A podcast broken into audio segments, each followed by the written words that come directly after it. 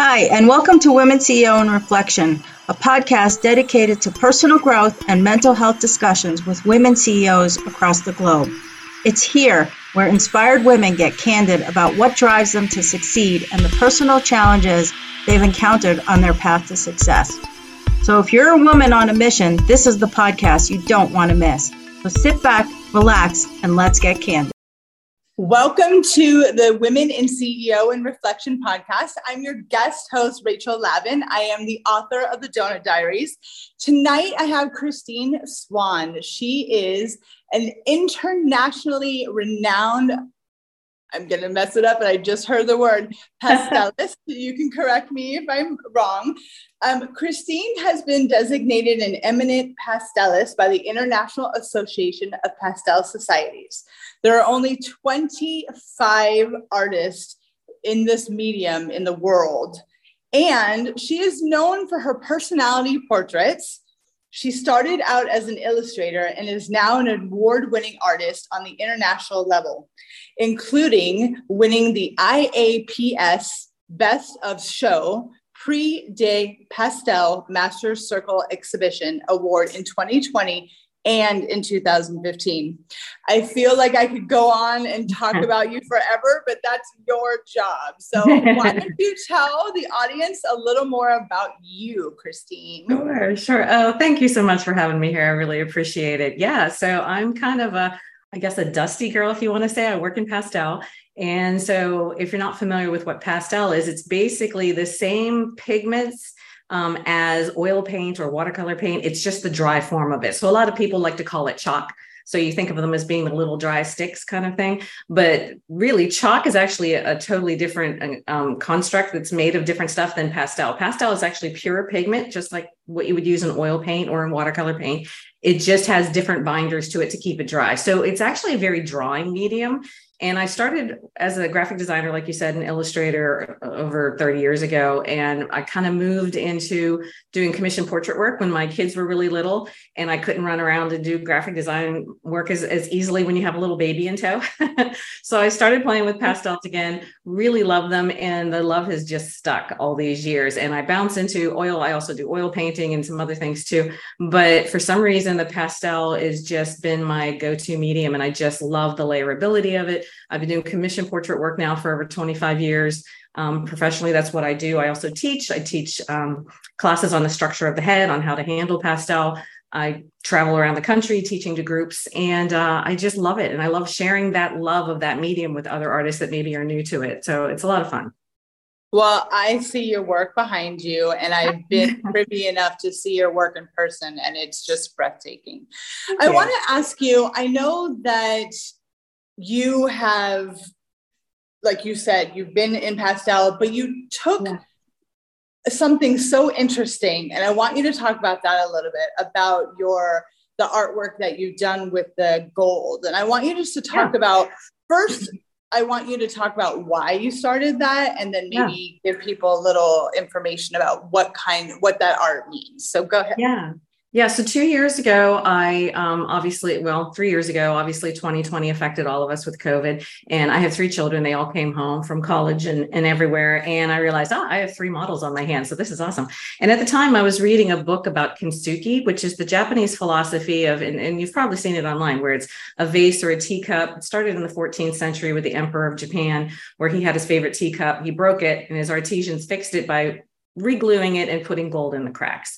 And so it's this actual philosophy that's actually a big part of their culture, which is that when someone goes through something, when something breaks, they're more valuable and more beautiful for having gone through that process of breaking and then repairing. And so they really do believe that about people too, that when someone goes through something, a trauma, um, any kind of health scare, something like that, and you heal from it, you're actually stronger on the other side of it. So of course, you know, everything shut down twenty twenty. And I thought, okay, I'm going to switch mediums a little bit. And I started picking up oil painting again. And so what I actually did was I I did a series of twelve paintings that were all in oil. And each one of them is based on the idea of kintsugi, that there are so many things in all of us that break and that we have to heal from. And so each of the paintings, unfortunately, I don't have one of those behind me here, but each of those paintings represent something that breaks in a human being. So your sense of hope, faith, peace, love, um, your sense of innocence, so your spirituality, your physical body. So each of those twelve represented very specific human elements. And so I did them on wooden panels, knowing that I wanted to cut them up. So if, when you see the paintings online or you see them in person, um, take a good close look at them, because I actually put them on wood panels and I took a saber saw to them and I cut them up in very specific ways, like you would think of as hope or like love. I have the love panel, which is my daughter who's married now, and I cut her her panel you know, off the corners all the way around, because sometimes love goes bad around the corners where you don't see it right away. You know, so each one of them is cut very deliberately. The spirituality panel was cut right through the heart. Um, innocence, I have a young child that's it's shattered, almost like she shattered and it just, like a rock just misses her and it goes right through her face. And so I cut them all up, reassembled them, re-glued them, and then twenty-four karat gold leafed each one of them. So they are an assemblage put back together again of an, of an oil paintings that are been, you know, dissected and put back together again. And it helps the work. They, they're definitely more powerful ha- for having been cut up.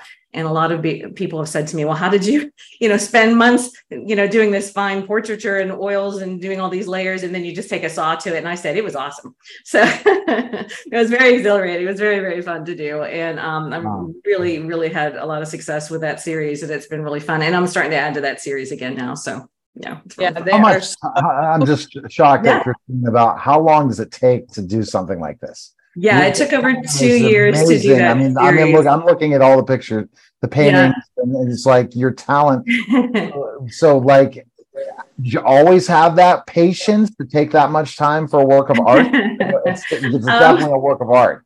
You know what? I'm just like a pit bull. I say I can't cook, I can't sew, I can't bake, but I can paint. So, you know, I get up in the morning thinking about painting. I go to bed at night thinking about painting. It's just, it's so ingrained in me. It's not even work. It's just like who I am. It's so much ingrained in my life that I, when I say I'm going to work, I'm really not going to work. I'm just going to go create, you know, like I, I'm a creator more than anything else. And so, yeah, to be able to take, you know, a couple years and dedicate it to a series of paintings. And I was doing commission work at the time as well. And, you know, there's always pieces that you do that fail and then you throw them in a corner. So yeah, I, I spend a lot of time on things like that. I wanted to ask you, and this is taking us back a little bit, but yeah. what kind of art were you exposed to, and at what age did you realize that this was something that you wanted to do? Yeah. Um, believe it or not, my earliest memory, and my mother swears I wasn't even three years old, was of drawing smiley faces. And, you know, like little kids have the, you know, like a marker in your fist and you do an eye and an eye, and then you put the nose right between the eyes and do a little smiley face kind of thing. So it's got to be around that two year, eighteen month range. And I remember I had a white binder and I remember doing that with my fist, you know, and I remember my mom looking at me and saying, well, when you draw, you draw what you see. Look, my nose is below the level of my eyes. And I, I that was my earliest memory. Something in my brain clicked, like you draw what you see. And after that, it was like, I'm, and I, I was obsessed with faces. I was in second or third grade and I was drawing my dog. I was drawing my friends. I was drawing, like, it was just so ingrained. I, I can't even imagine doing anything else.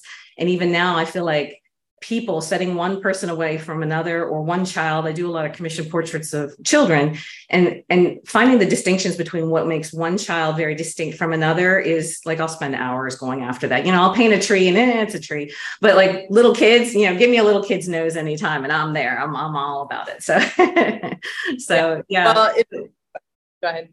No, and I was going to say later on, I worked in, I uh, went to college for graphic design and illustration. I was an illustrator for years and then had my own freelance business. I was doing a lot of freelance work. And it wasn't until I had my first daughter that I realized I, I just I miss painting. I just need to go back to painting. And I just, just stayed there ever since. So. so when you had that realization that not only were you wanting to go back to something that was special and important to you, yeah. but how did you realize that you were going to create a business out of that and support yourself? Yeah. I mean, when I right out of college, obviously, um, that's nearly impossible to do. And so I was working at an advertising agency actually for a while. And it got to be the point where what I was making freelancing was more than what I was making at my full-time job. And so once that shifted, then it was kind of like I was all in. And, and there were years, obviously, when I had, th- you know, I had three children and I was married and I had all these different things going on in my life that, that ebbed and waned, you know, where I was, you know, some months you, fe- it's feast or famine, right? Some months you're very busy, some months everybody's sick. And, you know, I, I say it's, I switch between like work mode and mommy mode all the time when my children were a lot younger. And so I don't know, it, it just was this thing where I was always coming up with work or, or painting somebody. And it, it just, my life was my business. And so it just kept growing until finally I realized I don't need to work for anyone else anymore. I can do this and just keep raising my prices as I get right. better and better. And as I learn, you know, because we're always learning. And so, you know, what I'm doing five years from now is hopefully better than what I'm doing now. And I look back at things I did five years ago and um, it's weaker. You know, you grow as an artist and you just, you just keep at it. And as long as you keep at it, you will advance. It's just this magical thing. It's yeah, I just, wow. I have to do it. You know, I think yeah. about how you're ranked one of the best. Is that really impressive? I mean, how did like, did you think that, that, that really helps your pricing, right? It does help. It does. Yeah. So yeah, the ranking for that is definitely in the pastel medium. So now I, I'm going after that in the oil. So, you know, there's different designations of masters and, you know, for different mediums and stuff like that. But there's something about the love has to come first. Like I love the medium so much, and that somehow translates into the work. And then people can see that in the work, and then it does its own thing. I, I think a lot of people think, oh, I have to paint this for this show so I can win this. And and it's it has to be backwards. You have to love it first before you share it. Like you have to be so passionate about something before you even think of entering in a show or doing something like that. And then it'll take on a life of its own. You don't have to worry about it. And I found that to be true. I have to go after what I love about a piece first, or the story of it, just like with the Kintsugi series. And then and then they'll affect people that way. You can't just say, I'm going to win this show and plan something for it. It just never works. Yeah. Well, I met you because you moved to Greenville and I yeah, moved to Greenville recently. And we um, connected because we live in the same building. Yes. But you actually have an art studio where we live. So yes. let's talk about that a little bit. Well, yeah, first so, of all, I want to yeah. talk about why did you move to Greenville? And then yeah. talk about how did you get the studio here? Absolutely. So I moved to Greenville last fall from Pittsburgh. Um, I guess you could say I was getting tired of the weather and just needed a change. And, and there was a, it was funny. I had a list of things that I wanted: more in the mountains, near the beach, better weather. And I wanted more of an artist community. And that was really, really important to me, more of a walkable city, a smaller city than Pittsburgh, but a very culturally rich, a lot of artists, a, a bigger community. And I have to say, I did find that here. I, I looked all over the country, actually, when I decided to move.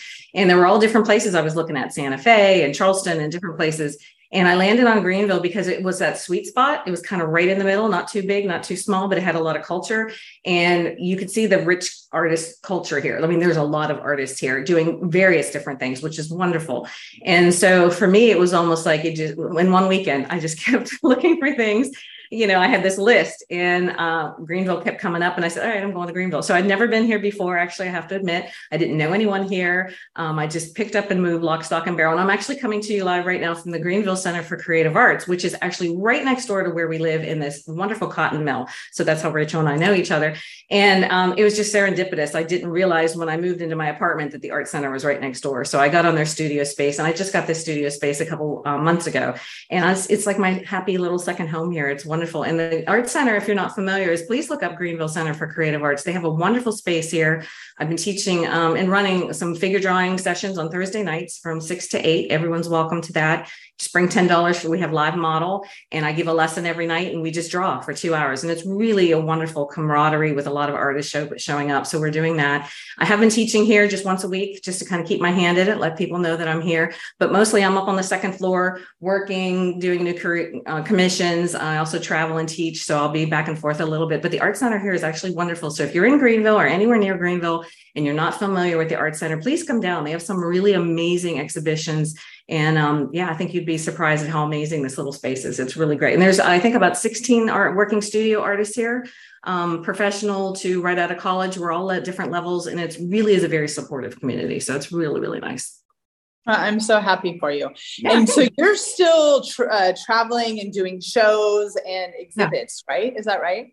Yeah, absolutely. So I'll be in Texas a couple times this fall with different organizations that have asked me to come and teach, where I do more intensive workshops for three or four days. I'll be in Santa Fe next summer. You know, I bounce around um, now that everything's, you know, not so locked up. I'm getting back to traveling and being able to go and teach really work with the models, teach in a new area, and then come home. I like doing that kind of burst of teaching rather than day in, day out, because I still like doing my own artwork. But when I can get away for a weekend and go see a new city somewhere, Houston or Santa Fe, somewhere like that, and just have a weekend where just intense learning goes on with people that are really hungry to learn about the portrait and about the figure, um, I'm all in. It's really fun. So, yeah. That is amazing. How, if you, do you mentor young uh, artists? Um, not so much young artists, but I do have a men- mentorship program where I'll take on an artist for a few months, um, you know, flat fee, and they have access to me for a month. Typically, we kind of work on one thing. So say like somebody wants to work on their sense of color. So I'll send them a lesson on chroma, give them some assignments, work on something. I have had some artists that uh, really, you know, are just getting into the commissions, you know, and they're a little nervous. So they just want some hand holding, and I'll take a look at what they're doing and help them out. The thing that I can't do with mentorship, if someone is doing something for a show and I help them out or give them advice, now all of a sudden that piece now becomes a collaboration. So it's ineligible for um, jur- any kind of juried exhibition, because now it's no longer that artist's piece. It, I'm helping them, so it becomes something different. But if it's a commission piece or piece, or they're just trying to learn, I can definitely help people out with that. And I've done that a lot over the last few years. So um, yeah, I'm really good at being honest with my students and telling them like it is, but they seem to like it. So. Have you ever had to tell anyone they needed to get a new career? No. No, I think oh, we can always improve. We can always, yeah. It's not like golf where you, you know, or or a sport where you break your knee or something and, and then you're done. No, in painting, you can always progress. It can always progress. You can change things around or, you know, move to different mediums or something, but you can always progress in being an artist. Absolutely. That is good. I just wanted to ask you one more thing. You touched on it a little bit, but how does it feel like personally to have like all these accolades and all these awards? I mean, you're a pretty big deal, lady. So I mean, how, how does that make you feel? You know, it, it, it's funny. I I don't think people know me or know my work. I feel like that is what happened for so long. And one time I was on an airplane going to a, the pastel convention in Santa Fe. They have this big con- convention every two years. And people got on the plane and they saw me carry around this big wooden pastel box. And they were like, oh, who are you? You know, because they were trying to figure out who was on the plane and who was on the And I told them my name, and they and they literally freaked out. Like I had my fifteen minutes of fame on the plane where people were freaking out that, oh, Christine Swann's on my plane. Like, and I was like, really? Like they, they know what I do. They know my work. That, and it, it kind of takes me by surprise because artists are so solitary, right? I mean, we work by ourselves, we show by ourselves typically. And then when we get out in the public and someone like recognizes a painting of my son or something, I'm actually quite surprised. So it, it kind of takes me aback still, even now, which I guess is a good thing, because I feel like I think all artists suffer from this. We're never good enough. So we're always going after the next painting. We're always trying to improve. So I think it's a good thing not to think about all that too much. Um, obviously I have goals and I'm, you know, ambitious like any other artist that really wants to succeed, but it, it, I don't really think of that too much. And actually I've won awards and things. And I, I know other artists that used to put, you know, the awards on their walls and things like that. I have a box and I've thrown them all in a box. So I have a big box in storage full of ribbons and awards and certificates. And I know they're there and they're precious to me, but I don't feel like I need to see them or show them or do anything. Like they're like little markers of my life, and that's about it. But it, it, and, and I'm after the next award, you know? So, yeah, that's amazing. Have you ever had to, or do you have to give yourself a pep talk sometimes when maybe uh, a piece yeah. isn't going well, or a piece didn't turn out the way you thought it was going to? How does oh, yeah. that look for you? It, it, that's, yeah, I have people ask me that a lot. We're like, oh, uh, you know, Christine Swann throws out a piece or, or something doesn't come together. Oh, absolutely. I have Mondays like anybody else. I have pieces that go sideways, or I make decisions that I just can't back off from, and it's better to start all over again. So I think a lot of people, and in magazines and in certain um, like videos online, everything looks so effortless, right? You see this video and they're painting the head and everything looks beautiful and there's beautiful music playing, and and you don't see the swearing behind the scenes. You don't see the studies that were done ahead of time. It makes it look so easy, and it's actually an illusion. A lot of artists struggle. And I mean, a lot of even professional illustrators and, and portrait painters that I know, Um, it could be a struggle all the way. I know some art living masters who are just brilliant painters um, and that I've known for thirty years, and they still will send me a painting of, Christine, what's wrong with this? Like, and it's amazing that we have that kind of dialogue still after they've been painting for so long and I've been painting for so long.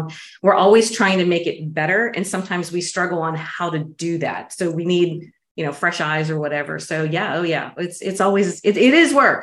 Even though it's my life, it is work, but it's fun work. So, well, Rachel, we are running out of, of time. It was such a great interview.